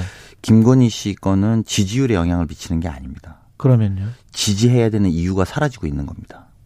아. 지지층으로부터, 그러니까 예, 예를 들면, 윤석열 후보의 지지층으로부터 그렇습니다. 김건희 씨의 허위 경영 문제가 음. 계속 실제로 뭐 제대로 된 사과를 받았다고 생각하시는 분들은 없으니까요. 예. 허위 경영 문제로 적어도 윤석열 후보가 갖고 있던 공정의 이미지는 이제 사라졌습니다. 더 이상 윤석열 후보가 공정이라고 이야기할 수 없습니다. 자기 아내에 대해서는 관대했고 또 어, 조국 조국 가족에 대해서는 정말 험악했던 본인의 모습에서 국민들은 이제 공정을 이야기할 수 없다고 보고요. 또 특히 무속 논란이 이제 이번에 벌어지지 않았습니까? 그렇죠. 예. 이 분, 이거에 있어서 문재인 정부를 향한 그쪽 지지층, 윤석열 후보 지지층이 분노가 있었거든요. 음. 근데 그 분노가 무속으로 희화화된 측면이 있습니다. 분노라는 것은 그렇게 되는 게 아니라 오히려 과학이라든지 수치라든지 이런 것들 때문에 우리가 분노해서 저런 사람을 바꿔야 되라고 했었는데 예. 아 그래서 그러면 무속을 믿는 사람을 통해서 우리가 할 거냐는 측면에서 지지 이유를 상실하게 한 겁니다. 지지율을 네. 떨어뜨린 게 아니라. 네. 그러니까 저는 지지층이 이제 그러니까 그렇게 궁금하니까 무슨 말을 하냐면 팬클럽 숫자가 늘어났어요. 이렇게 이야기합니다. 어. 그러니까 이런 것들은 지지율가 공공해지고 있는 반증이거든요. 어. 그래서 사실은 그런 부분이 누적되고 있는 것이지 예. 당장 지지율의 변화보다는 지지 이유가 상실된 것. 저는 이것을 더 주목해야 말- 돼야 된다고 보고요. 예. 말씀하신 것처럼 그런 논란과 네거티브들이 지금의 본질이 아니다. 예. 지금의 본질은 어, 코로나 19의 오미크론 확산의 위기와 경제 위기를 더 누가 잘할 거냐 눈을 씻고 보면 결국 그 문제로 귀결될 수밖에 없다고 저희는 생각합니다. 더 나아가서 장기적으로는 정치 개혁 음. 그리고 시대를 변화시키는 것들을 어떻게 할 것이냐. 예. 크게 보면 경제, 코로나, 정치 개혁의 이 흐름들을 음. 어떻게 다음 정부에서 해줄 것이냐가 국민들이 요구하고 있는 것이라고 생각합니다. 정치 개혁과 관련해서는 뭐586 용태론이랄지 뭐 이런 선언은 나왔습니다만은 그 이후에 당에서 연이어서 어떤 릴레이식의 뭔가는 없는 것 같습니다. 네, 더 찾아내야 되고 음. 더 우리 스스로가 확인해야 되는 부분입니다. 예. 이번에 어, 정확하게는 종로 무공천이 이제 사실은 더 포인트인데요. 종로 음. 등 저희가 이제 원인을 제공했던 곳에 대한 이제 무공천. 과거에는 우리가 잘못한 것만 무공천했는데 예. 이제는 원인을 제공한 것도 저희 스스로가 무공천하겠다는 거고 또 이상직 윤미한 의원에 대한 제명도 어, 음. 처리하겠다라는 결의한 것 이런 것들 그리고 이런 문제를 증명하기 위해서 송영길 대표가 나부터 불출마하겠습니다. 이렇게 예. 이야기한 것이죠. 그리고 예. 그것이 이제 언론들이나 여러 해석들은 또 다른 불출마로 이어지냐라고 이야기하는 걸 포인트로 뒀습니다만 제가 오히려 주목하고 싶은 건 이분들이 뭘 잘못한 건 없습니다. 음. 이 말씀을 왜 드리냐면 국정농단 음, 했다고 해서 음. 우리가 모두 분노했는데 그 정당에서 누가 불출마를 했다거나 책임 있는 자리에 있었던 분들이 음. 단한 분이라도 저는 국정농단에 책임을 지고 불출마하겠다거나 또는 기득권을 내려놓겠다는 모습을 본 적은 없습니다. 즉 예. 어, 박근혜 대통령이 감옥에 갔다 온 것뿐 음. 그들의 실체가 달라지지 않았다라는 것을 대비해서 국민들이 판단해 주셨으면 좋겠다라는 점입니다. 김종인 전 국민의힘 총괄 선대위원장이 선거를 직접 돕는 일은 어느 쪽이든 할 수 없지만 이재명 민주당 후보가 만나자면 만날 용의는 있다 이렇게 말을 했다는데 만나서 만나자면 만나서 무슨 이야기를 할까요? 제가 지난번인가 예. 여기 와서 방송에서 두 분이 연락 원래 하시던 관계고 아, 아. 좋아하신다고 말씀드린 적이 있었던 예, 것 같은데요. 그랬던 것 같습니다. 예. 네, 네, 제가 한번 말씀드렸던 것 같은데 실제로 관계가 나쁘신 분들이 아니세요. 음. 그리고 어, 뭐 지혜를 주신다면 저희도 뭐 못 만날 이유가 없다고 저는 생각합니다. 예. 그리고 뭐 오히려 이준석 대표가 만나봤자 좋은 소리 못 듣는다, 만난 생각 마라 이렇게 하는 저 메시지도 봤는데, 예. 근데 그렇게 견제할 문 견제를 하는 거 보니까 음. 뭐잘 모시지 못해서 그 당에서 쫓아내 쫓아냈는데 좀 음. 그런 모습 보니까 다급하구나 그쪽도 음. 만날까봐 이런 생각은 드는데 예. 저희는 그런 것과 상관없이요. 예. 어, 어쨌든 사회 원로이시고 음. 어른이시라서 존중하는 마음 또 그전에도 후보가 뭐 이번에 무슨 일이 있어서 연락하거나 이런 건 아니지만 음. 연락 주고 받던 관계라서 뭐 여러 가지가 맞으면 만날 수 있다고 생각합니다. 윤석열 안철수 후보는 결국은 단일화 할 거라고 보십니까? 어떻게 보세요? 최진석 그 상임 선대위원장이 이분 저분 만나고 계시는데. 네. 예. 저희는 뭐 단일화 할 거라고 생각하고 전략을 짠다고 제가 말씀드린 적이 있는데요. 음. 그리고 그렇게 대비한다고 생각하는데 다만 이제 단일화 우리 다른 분도 아니고 우리 최진석 교수님 예. 철학으로는 정말 또 독보적인 분이잖아요. 예. 어, 단일화가 가치와 철학, 철학이나 가치 또 지향의 공감 없이 되는 것에 아마 동의하기 어려울 분이라고 저는 생각하고요. 음. 그리고 덧셈 뺄셈만으로 어, 10 더하기 40은 50이다. 이런 식으로만 단일화되는 것은 국민들도 동의하기 음. 어려울 거라고 봅니다. 예. 어떤 가치와 어떤 철학 그리고 어떤 지향이 공감되느냐에 따라 달라질 거라고 보는데 음. 뭐 그런 면에서 보면 저희도 이를테면 열어놓고 모든 가능성을 보고 있습니다만 저희도 어 그런 가능성의 예술 이런 것들은 다 판단해 볼 수 있는 거다 이런 생각은 듭니다. 알겠습니다. 여기까지 하겠습니다. 더불어민주당 선대위 강훈식 전략기획본부장이었습니다. 고맙습니다. 네, 고맙습니다. 예. 공정, 공익, 그리고 균형. 한 발짝 더 들어간다. 세상에 이익이 되는 방송. 최경영의 최강 시사. 네, 법원이 안철수 후보와 국민의당, KBS, MBC, SBS 등 지상파 아, 3사를 상대로 낸 양자 TV 토론 방송금지 가처분 신청을 인용했었잖아요. 설 연휴 전에 이재명, 윤석열 후보 간의 양자 토론은 무산됐고 대선 후보 토론 지금 상황이 국민의힘 쪽에서는 어떻게 보고 있는지 김은혜 국민의힘 선대본 공보단장 전화로 연결돼 있습니다. 안녕하세요. 안녕하십니까? 예, 김은혜입니다. 방금 전에 이제 강훈식 의원이 왔다 갔는데요. 네네. 지상파 3사와 3당은 사자 토론에는 합의를 했다. 31일. 네네. 네네. 국민의힘만 합의하면 된다. 네네. 이런 이야기인데 어떻게 보세요?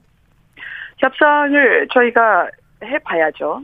그리고 이제 법원에서 그 언론사 주간 토론회의 재량권은 인정하지만 음. 이 정의당과 국민의당 첫 TV 토론부터 배제되면 선거 과정에서 불리하게 작용할 수 있다 우려의 뜻을 담은 것으로 알고 있습니다. 예. 그러니까 토론의 집중도를 고려하면 양자 토론이 후보 검증이 훨씬 용이한 방식이라는 생각이 변함이 없습니다. 그렇지만 어쨌든 협상은 시작될 것이고 저희 또한 그 다자 토론, 양자 토론 모두 필요하다고 보고 있습니다. 아, 다자 토론, 양자 토론 다 필요하다고 보시는군요. 그러면 아, 삼- 그럼요. 예, 그러면 없죠. 그러면 31일에 토론은 뭐 그냥 할 수도 있다. 근데 양자 토론은 꼭 필요하다. 이러, 이렇게 생각하시는 거죠, 지금? 양자 토론은 사실 국민의힘 이전에 음. 민주당의 이재명 후보가 먼저 말씀하셨던 사안이었습니다. 예. 더더군다나 11월 8일인가요? 11월 음. 초부터는 아예 정책 토론을 일주일에 한 번씩 하자라고 제안을 하시기도 했었죠. 예. 또한 지난 그 성일정 의원과 박주민 의원과의 협상 과정에서도 일대일 양자 토론을 민주당이 제안을 했고 저희가 조건 없이 받아들였습니다. 그리고 국민 여러분들께서도 미국과 마찬가지로 이 두 후보들 간의 토론에 대해서 훨씬 더 검증이 용이한 방식이라고 양자 토론을 보고 계시기 때문에 저희가 그 부분에 대한 요청을 드렸던 거죠. 예. 후보들의 능력과 도덕성을 검증하는 데 있어서 훨씬 용이한 방식이기 때문에 예. 다자 토론이 될 경우에는 2시간 방송을 한다 하더라도 한 후보당 20분 정도의 본인의 말을 할 수밖에 없는 그 제한된 방식보다는 국민 여러분들이 보다 알 권리를 충족시키기 위해서 음. 후보의 검증은 더 깊이 있고 치밀하게 이루어져야 된다. 그런 취지였습니다. 예. 그러면 그 협상을 할 때 무슨 질문의 방법이나 토론의 시간이나 이걸 가지고 지금 협상하자 이런 이야기인가 봅니다. TV 아, 토론에 관한. 나중에, 그건 예. 나중에 그 세부적으로 들어갈 때 룰 세팅이고요. 예. 일단은 양자 토론에 대해서 민주당 측에서도 받겠다고 하셨으니 예. 그 양자 토론을 어떻게 성사시킬 수 있을지 오늘 답을 내주시면 같이 이야기가 될 거라고 생각하고요. 아, 사자 토론은요? 사자 토론 또한 어쨌든 민주당과 저희 그리고 정의당과 국민의당이 머리를 맞대고 할 수 있는 방안을 논의할 수 있는 공간이 계속 열리지 않겠습니까? 그 논의 자체를 거부하는 게 아니기 때문에 예. 오히려 민주당이 어, 없는 얘기로 저희 측이 토론을 회피한다는 프레임을 거시는 건 유감이라고 생각합니다. 아니, 제가 좀 상식적으로 이해가 안 가는 게 어떤, 어떤 협상을 하, 하겠다는 건지를 잘 모르겠었어요. 그러니까 아까 이야기한 거는 강훈식 의원이 이야기한 거는 지상파 방송 3사와 세 당은 그냥 하자 31일에 이걸 이제 네네. 합의를 했다는 것이고 그러면 국민의힘은 그래 하자라고만 하면 되는 거 아닌가요? 어떤 다른 협상이 필요한 건지 그걸 좀 말씀해 주시죠. 협상에 대해서는 예. 법원에서 이번에 음, 결정을 내린 것은 음, TV 토론을 통해서 양자를 하지 말라는 거지 양자 토론을 하지 말라고 토론 자체를 막은 건 아닙니다.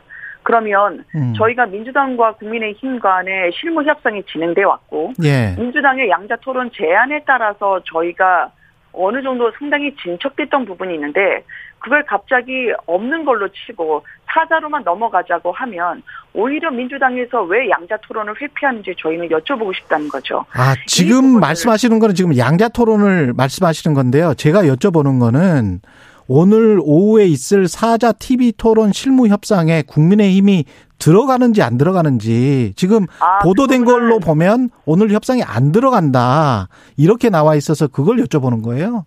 성일종 의원이 그 부분에 대해서는요. 예. 오늘 아마 정리를 해서 곧 기자회견을 가질 겁니다. 그래서 예. 기자회견이라고 하긴 너무 거창하고요. 예. 입장을 곧 밝히면서 기자님들에게 양자와 사자 토론에 대해서 너무나 혼란스럽게 국민들이 인식하실 수 있는 부분이 있기 때문에 이 부분에 대해서 간명하게 정리를 할 것 같습니다. 그러면 감명에 정리해서 들어 들어갈 가능성도 있습니까? 사자 토론 협상은 언제든지 열려 있죠. 그리고를 저희가 거부한다고 오히려 어, 아. 단선적으로 말씀하실 부분은 아닐 것 같습니다. 아, 그래요. 지- 네네. 제가 아, 아직도 좀 이해가 안 되는데 그러면 3당만 만약에 진행한다고 하면 협상에 들어가시든 아니면은 들어가서 뭔가 잘 안 돼서 어, 안 되든 간에 3당만 진행한다고 해도 국민의힘에서는 괜찮으십니까? 조건부에 대해서는 제가 어떻게 답해야 될지 모르겠는데요. 예. 3당 협상으로 그분들이 하신다고 이미 말씀을 하셨나요? 저는 거기에 대해서 입장을 듣지 못했기 때문에 가정으로 말씀을 드리지는 않으려고 합니다. 그러면 양자 토론을 하면 지금 뭐 지상파 네네. 방송 3사는 안 되니까 네. 유튜브나 뭐 이런 걸로 하, 하겠다는 말씀이시죠? 어, 방법은 늘 있겠죠. 그리고 어, 국민분들이 양자 토론에 대해서 얼마든지 이번 대선의 쟁점과 각 후보의 정견을 듣고 싶어 하기 때문에 방법은 여러 가지로 다양하게 있을 거라고 생각합니다. 어떤 방법이 있을까요?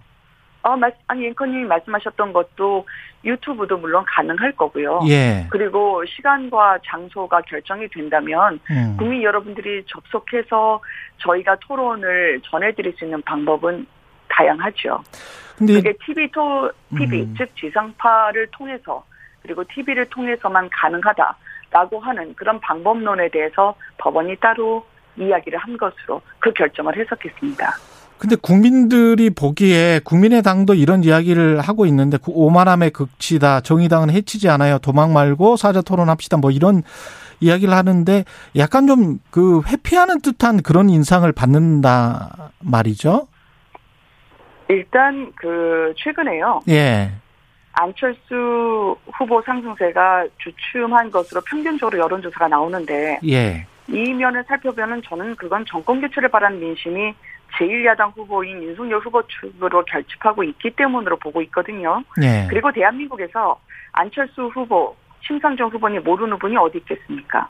그래서 안 후보 지지율이 이 토론 한 번과 관련해서 엄청나게 출렁이거나 큰 변수로 작용한다기보다는 국민들에게 저희가 그 권리를 알아야 할 권리를 충족시키는 차원으로 저희가 접근해야 될 것 같고요. 그렇죠. 그리고 윤석열 후보든 안철수 후보든 정권 교체 민심을 받아 안기 위해서는 각 후보의 집권 가능성 그리고 수권 능력을 입증해내는 것 그 부분에 저는 주력해야 된다고 생각을 합니다.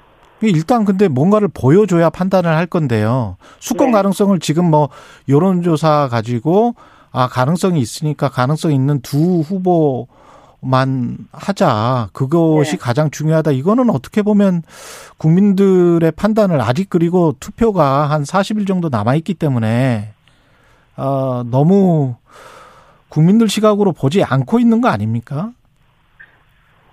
수권 정당이라고 하는 것을 예. 법정으로 법적으로 제한이 돼 있는 세 번의 토론 외에 추가로 저희가 더 보여드리고자 하는 그런 길을 트는 데 대해서는 의문을 가질 여야가 전혀 없다고 생각하고요. 음. 그리고 저희가 어제도 발표를 했지만 재앙적 대통령제의 어, 폐해를 저희가 총선을 하고 예. 일할 수 있는 대통령 그리고 법의 지배 틀 안에서 국민이 대통령을 늘 만나고 대통령도 늘 국민 곁에 다가서는 그런 새로운 일하는 방식의 공약을 발표한 바가 있었습니다.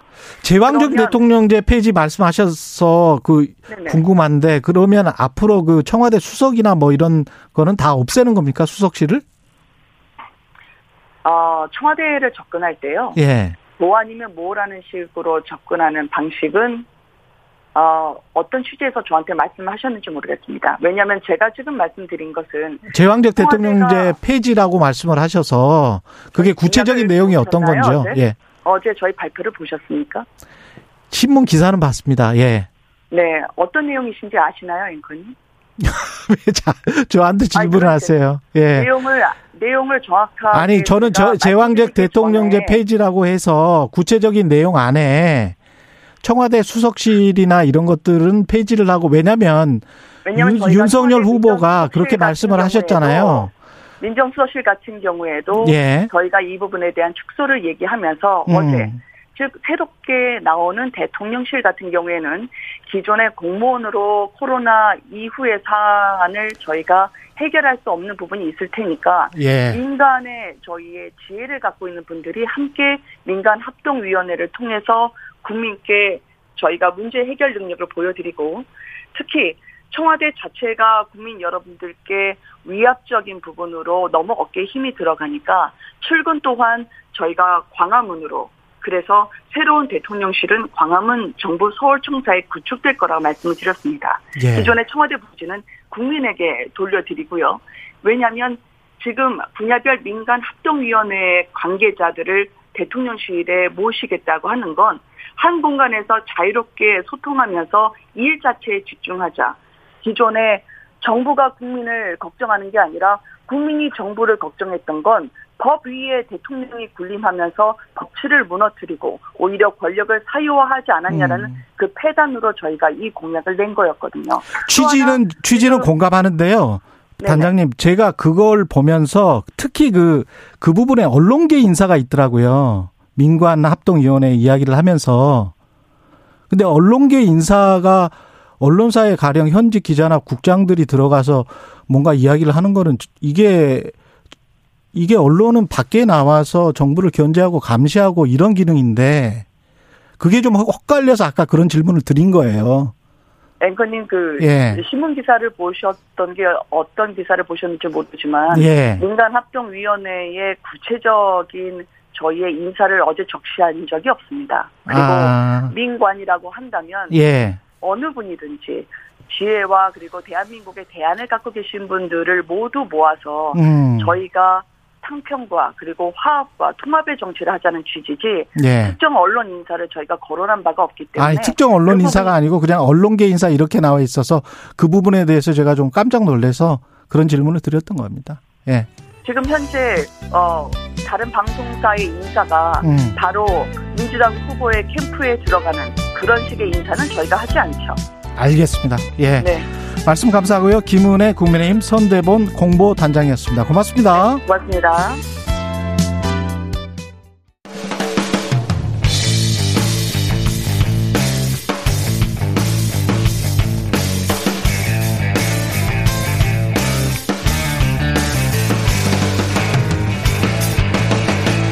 최경영의 최강 시사.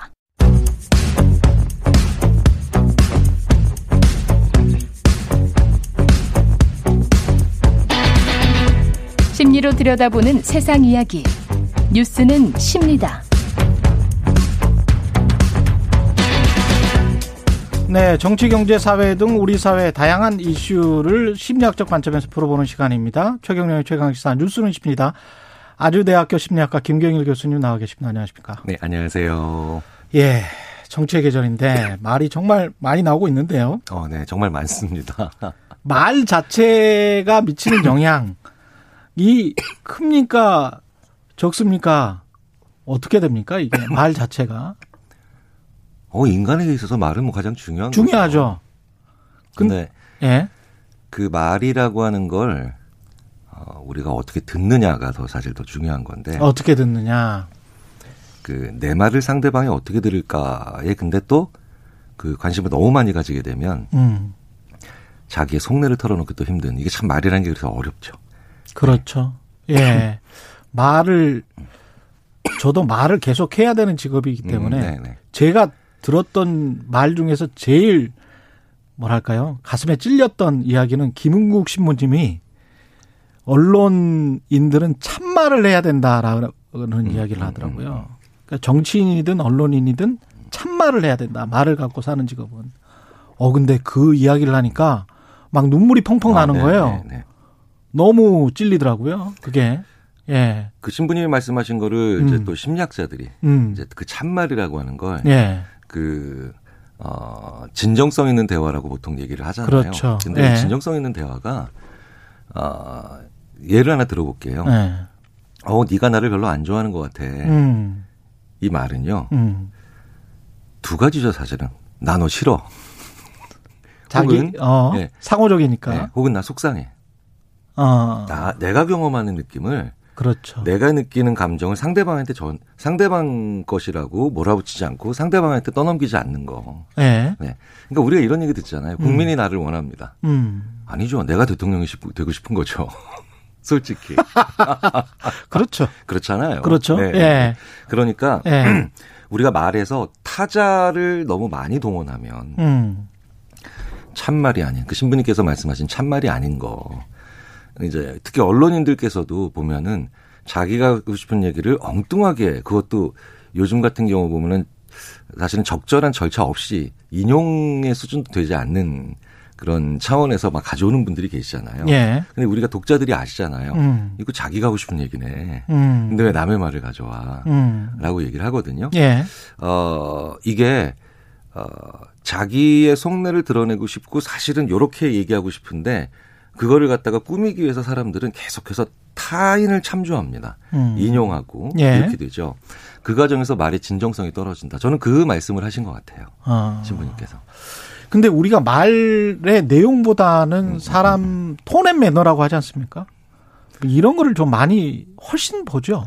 그 메라비언 효과라고 예. 그게 유행 많이 이제 네. 그렇죠. 그래서 그 효과라는 말 자체가 또 유행이 됐죠. 메라비언이라는 메라- 사람이죠. 연구자 예. 이름이죠. 연구자 이름인데 예. 이제 그래서 시각 그냥 보이는 거 음. 지금 제 눈에 이제 보이는 보이는 거. 네, 기자님의 예. 그다음에 아, 목소리. 목소리. 그러니까 이게 거의 뭐 50%대 30%대고 와. 영향력이 예. 그다음에 나머지 말 자체는 7%밖에 안 된다. 말의 내용 자체는 네, 뭐 그런 얘기들을 이제 많이 하는데 이게 우리나라에도 소개된 다음에 정말 음. 많은 전문 강연자들이 이 얘기를 하세요. 음. 하시는데 사실은 어 따뜻한 코 따뜻한 그 음료가 어 좋은 분위기를 연출한다 그랬을 때 이게 전가의 보도는 당연히 아니잖아요. 그렇죠. 그러니까 마찬가지로 음. 이런 말의 외모라든가 목소리가 음. 모든 걸 결정한다. 그게 모든 상황에 적용되는 건 절대로 아니죠.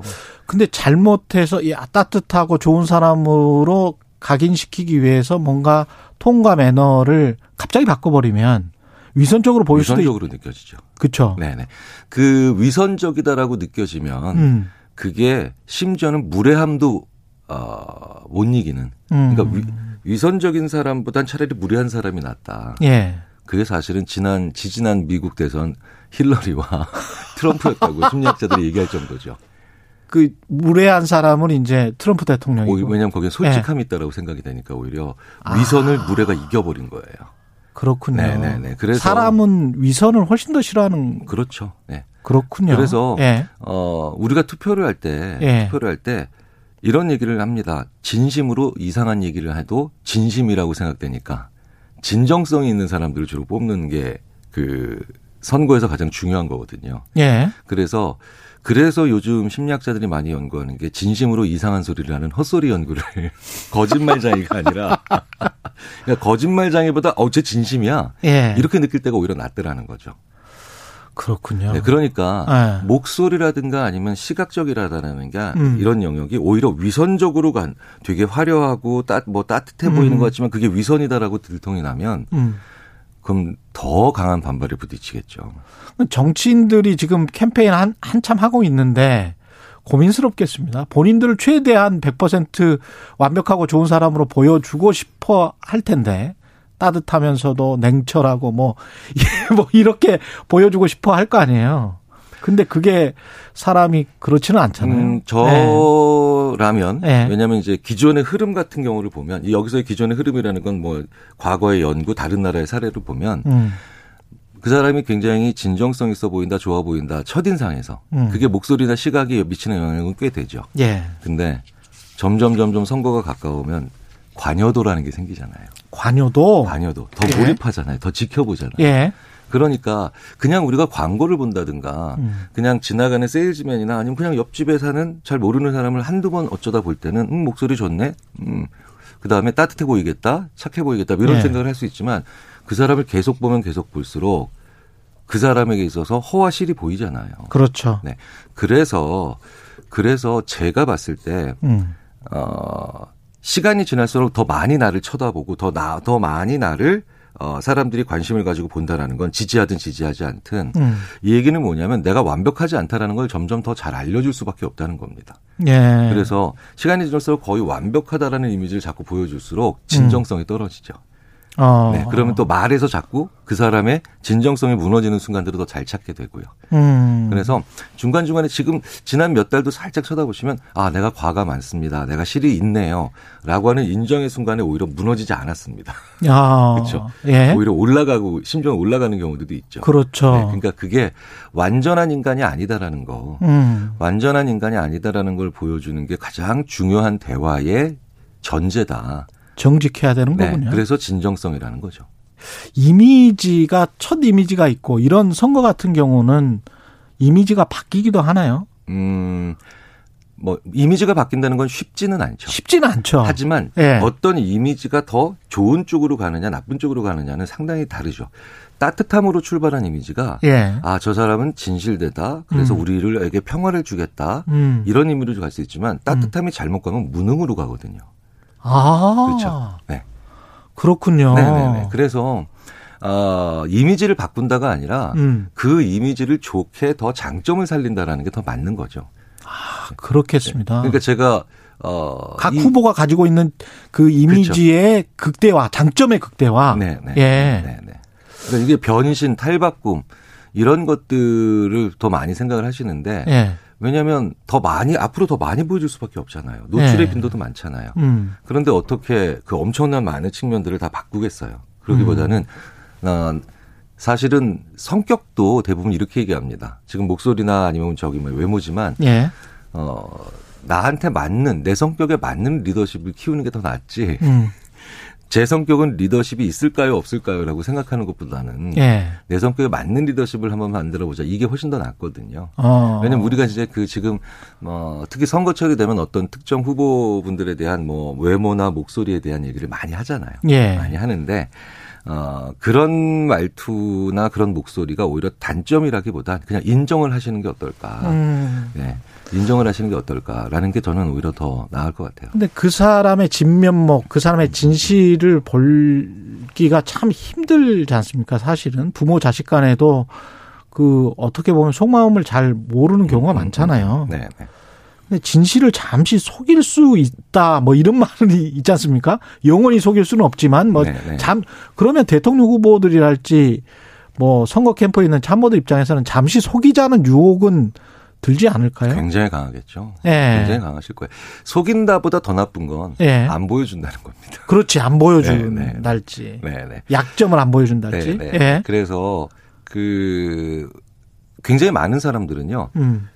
내 거 이거는 안 보여줬으니까 속인 거 아니야라고 생각을 하거든요. 예. 근데 그 받아들이는 쪽은 음. 그걸 더 적극적인 기만이라고 느끼는 경우가 많아요. 아. 나중에 이제 일이 다 벌어지고 난 다음에는 그렇군요. 네. 그래서 아. 어 너무 숨기려고 하지 말고 안 보여주려 하지 말고 가리려고 하지 말고 음. 어좀 하셨으면 좋겠습니다. 음. 네, 네. 그게 이제 드러내야 된다. 우리가 배울 수 있는 일상생활에서의 교훈이죠. 예. 일상생활에서 교훈인데 예.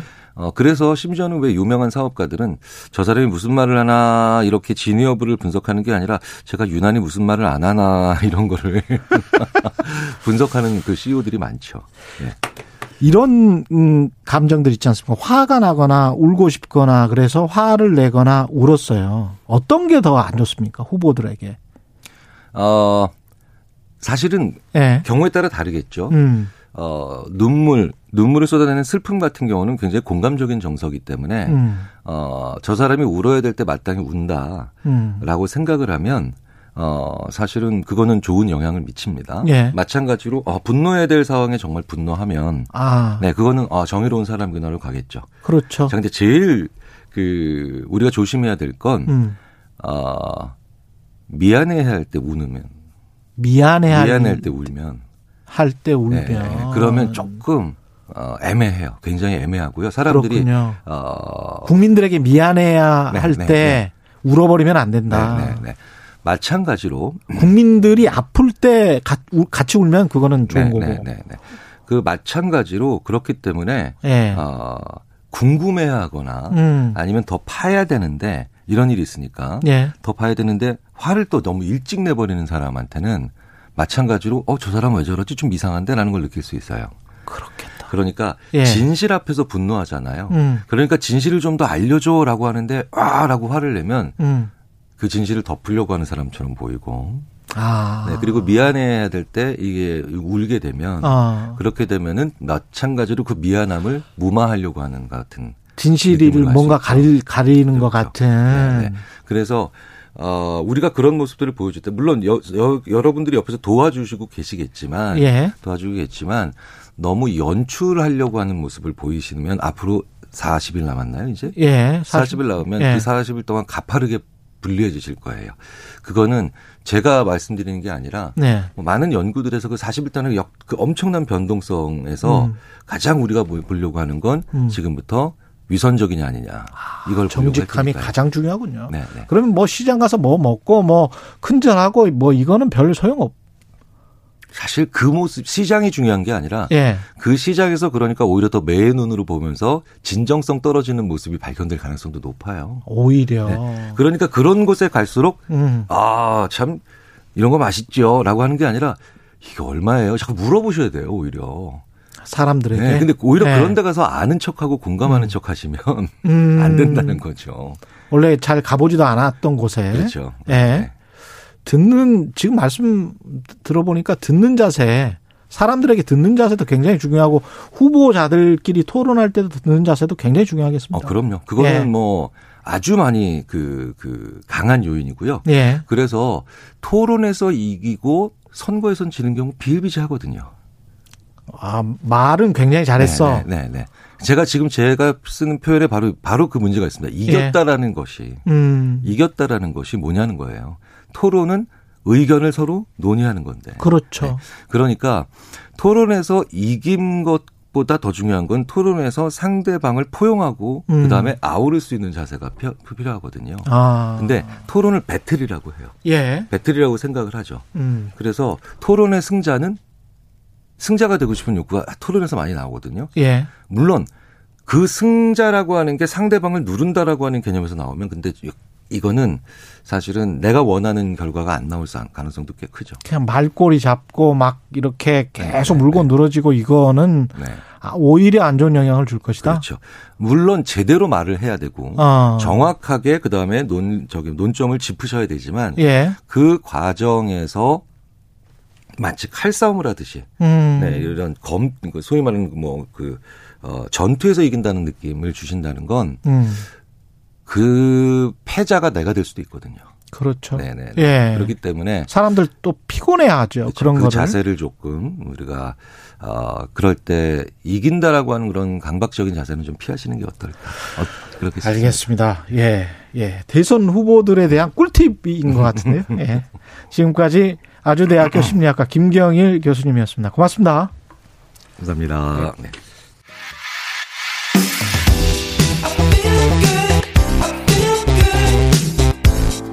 세상에 이익이 되는 방송 최경영의 최강 시사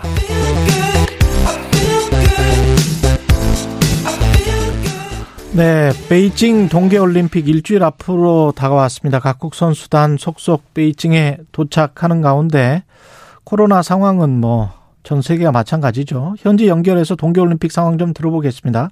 KBS 베이징 이랑 특파원 연결돼 있습니다. 안녕하세요.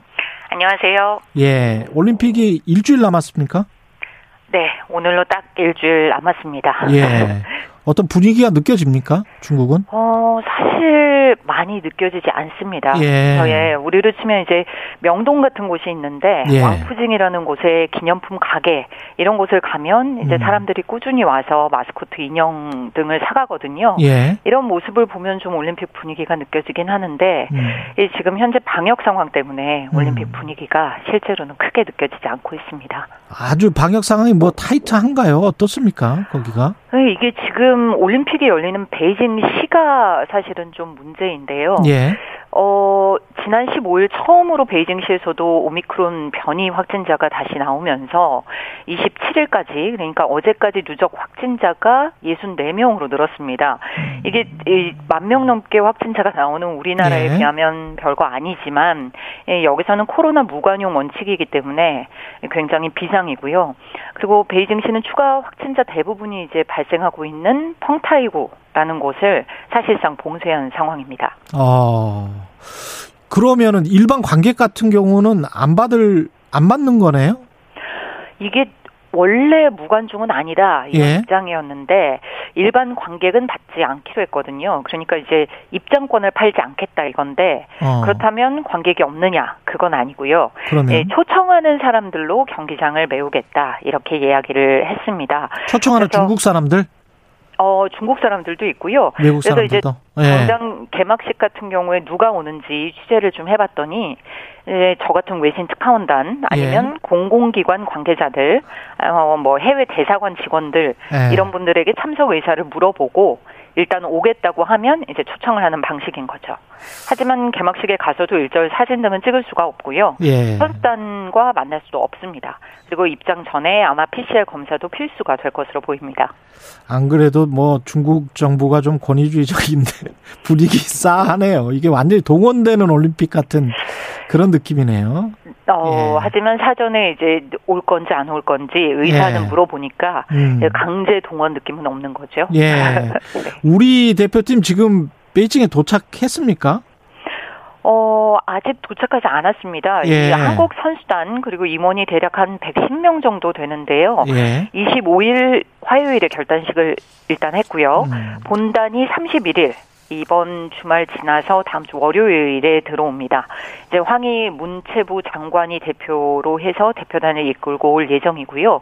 근데 이제 문제가 선수단에서 벌써 확진자가 나왔거든요. 그러니까요. 예. 그러니까 우리 선수단이 아니고 선수촌에 입, 입소한 이제 음. 해외 선수단인데 23일 처음 확진자가 나왔고 그다음에 26일 기준으로 해서 현재까지 공항과 버블 폐쇄 루프 지역에서 음. 모두 50명이 넘는 감염자가 나온 상태입니다. 우리도 왜 결단식 할 때 확진자가 나왔다고 그래서 보도가 된 적이 있잖아요. 네네네. 예, 선수단은 괜찮습니까? 선수단이 사실은 들어오기 전에 백신 두 번 맞고 예. 그리고 현지 중국 방역 당국에서는 심지어 세 번 다 맞고 오라고 권고를 하고 있거든요. 예. 그리고 오기 전에 My 2022라는 앱을 다운받고 여기에다가 체온이랑 음. 자신의 건강 상태를 매일 같이 올려야 합니다. 예. 그래서 사실 확진자가 나온 게 조금은 의아한 상태인데요. 네, 그리고 또 들어오기 전에 PCR 검사 받아야 하고 선수촌 입성하고부터는 매일 PCR 검사를 받습니다. 그리고 이제 자원봉사자들 같은 경우에는 겨드랑이 반창고라고 예. 작은 칩이 들어간 부착식 체온계를 사용하고 있는데 예. 이게 실시간 위치 그리고 체온이 다 집계가 되거든요. 그래서 열 나면 바로 확인해서 일단 검사를 시키는 거죠. 그리고 실제 경찰에도 신고가 들어갑니다. 온 이제 체온이 37.2도가 이상이 되면요. 경찰에도 들어가요? 네, 경찰에도 바로 신고가 들어간다고 이 합니다. 그 유명한 중국 공안 아닙니까? 어 그렇게 봐야 할까요? 예, 방역을 담당하고 있는 경찰이라고 여기서는 말을 아. 합니다. 네. 근데 체온계를 그 반창고 형태로 붙여서 그게 37.2도가 되면 경찰에도 통보가 된다. 그러면 경찰이 출동해서 가두나요? 그렇죠. 일단은 분리를 시키고 검사를 시키는 거죠. 실제 이게 코로나19 때문에 발열이 나는 것인지 증세가 있는지 이런 것들을 이제 방역 당국하고 함께 조사를 하겠다는 건데요. 이런 걸 여기서는 흑기술, 헤이커즈라고 부르고 있습니다. 예. 일면 이제 최첨단 기술을 이용해서 방역에 활용하겠다 이런 건데 이제 앞서 말씀드린 겨드랑이 반창고가 있고요. 예. 그 다음에 마스크를 쓰지 않으면 음. 쓸 때까지 옆을 계속 따라다니는 안면 인식 미니 로봇도 경기장에 배치가 됐습니다.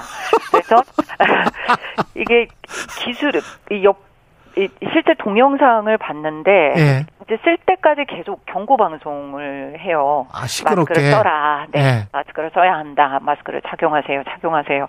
이제 그리고 마스크를 쓰고 나면 이 미니 로봇이 떠나는 그런 방식입니다. 그래서 그 기술은 보도할 때 한번 네. 해보세요. 제가 한번 벗어보겠습니다. 마스크를 해가지고 쫓아오는지 한번 보고. 저는 경기장 안에 들어가면 또 3주 격리를 해야 하기 때문에 아, 아, 안 되는군요. 실제의 경험은 바로 못할 것 같습니다. 이게 근데 외국 선수들이 반발 심할 것 같은데 특히 인권 의식이 센 서구 선수들 같은 경우는 이건 본인들 얼굴도 그러면 안면 인식도 다 해야 되는 거죠.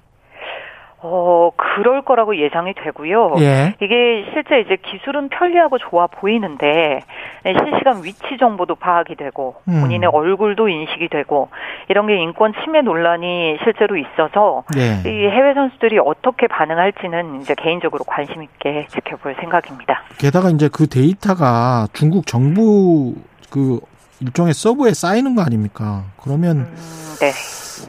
굉장히 좀 부담스러울 것 같은데 선수들은 그렇죠. 근데 예. 사전에 입소를 할 때 거기에 대한 동의를 받는 것인지 취재가 그쵸. 좀 돼야 될 것 같고요. 그리고 무슨 뭐 취재진이랄지 선수단이랄지 기자들 같은 경우도 계속 그렇게 한다고 하면 특히 기자들은 이런 거 싫어하잖아요. 예. 아마 중국 기자단들은 다 동의서를 쓰지 않을까. 중국 기자들은 그렇겠죠. 봅니다. 현재 언론은 어떻게 분위기를 좀 띄우는 분위기입니까? 아니면은 뭐 계속 방역 때문에 어쩔 수 없다 이런 분위기입니까? 어, 방역은 사실은 실제 강화를 하면서 예. 현지 매체들은 매일같이 올림픽 올림픽 소식을 네, 하는군요. 소식을 전하고 있습니다. 예. 네. 미국이랄지 다른 나라들의 지금 상황은 외교 보이콧까지 했기 때문에 어떻습니까? 계속 그런 상황이 진행되고 있는 겁니까? 어, 말씀하신 것처럼 외교적 음. 보이콧 때문에 한번 갈등을 빚었었는데 예. 이게 개막식도 코앞인데 사실은 어제도 비슷한 일이 있었습니다. 음. 26일 토니 블링컨 미국 국무장관이죠. 예. 이 블링컨 장관이 신장 인권 문제를 또다시 거론했거든요. 아, 이 국제적으로 인신매매 관련된 중국 아니면 북한 같은 나라에 압력을 넣어야 한다 이런 취지로 말을 했는데요. 음. 중국으로선 당연히 언짢을 수밖에 없겠고 예. 그래서 어제 왕이 중국 외교부장이 토니 블링컨 미국 국무장관과 직접 전화 통화를 했습니다. 아. 이 내용인즉슨 미국이 베이징 동계올림픽을 방해하는 것 그리고 타이완 문제를 카드놀이를 하는 것을 즉시 중단해야 한다 이렇게 이야기를 했고요. 이제 그러면서 트럼프 행정부와 다른 변화된 모습을 보여준다더니 실질적으로 변한 것이 전혀 없더라 이렇게 지적을 했다고 합니다. 음. 어, 이에 대해서 블링컨 장관은 이제 미중이 이익이 겹치는 부분도 있지만 의견이 다른 것도 많다. 그래서 미국은 책임 있는 자세로 다른 의견을 관리하겠다. 이렇게 기존 입장을 확인했습니다. 이게 중국 정부 입장에서는 꼭 성공적인 개최가 돼야 되겠죠? 예, 그렇습니다. 왜냐하면 이게 올해가 중국으로서는 상당히 중요한 해거든요. 음. 이 먼저 2008년 하계 올림픽을 했고 그때 이제 중국이 대국으로서의 모습을 보여줬다 이렇게 평가를 하고 있다면 이번 동계 올림픽에서는 대국의 위상을 확고히 하겠다. 그래서 국제적인 이벤트로 만들고 싶다 이런 의지가 굉장히 강하게 느껴집니다. 어, 실제 올림픽을 잘 치르고 이제 치르고 나면 베이징시는 하계와 동계 올림픽을 모두 연 세계 최초의 도시가 되거든요. 아. 예, 그리고 또 올해 10월에 시진핑 주석의 3연임이 확정되는 당대회가 있습니다. 예. 이게 공산당 당 대회에서 3연임이 확정이 되면 시 주석은 중국에서 가장 오랫동안 주석을 지내게 되거든요. 음. 그래서 이 3연임에 앞서서 중국이 이만큼 대국이 됐다, 강국이 됐다. 이거를 대내외에 과시를 하려면 아무래도 이번 올림픽이 성공적으로 끝나야 하겠죠. 예. KBS 베이징 이랑 특파원이었습니다. 고맙습니다. 네. 1월 28일 금요일 KBS 일라디오 최경련의 최강 시사였습니다. 저는 KBS 최경련 기자였고요. 다음 주 월요일 아침에는 설 특집 방송으로 다시 돌아오겠습니다. 고맙습니다.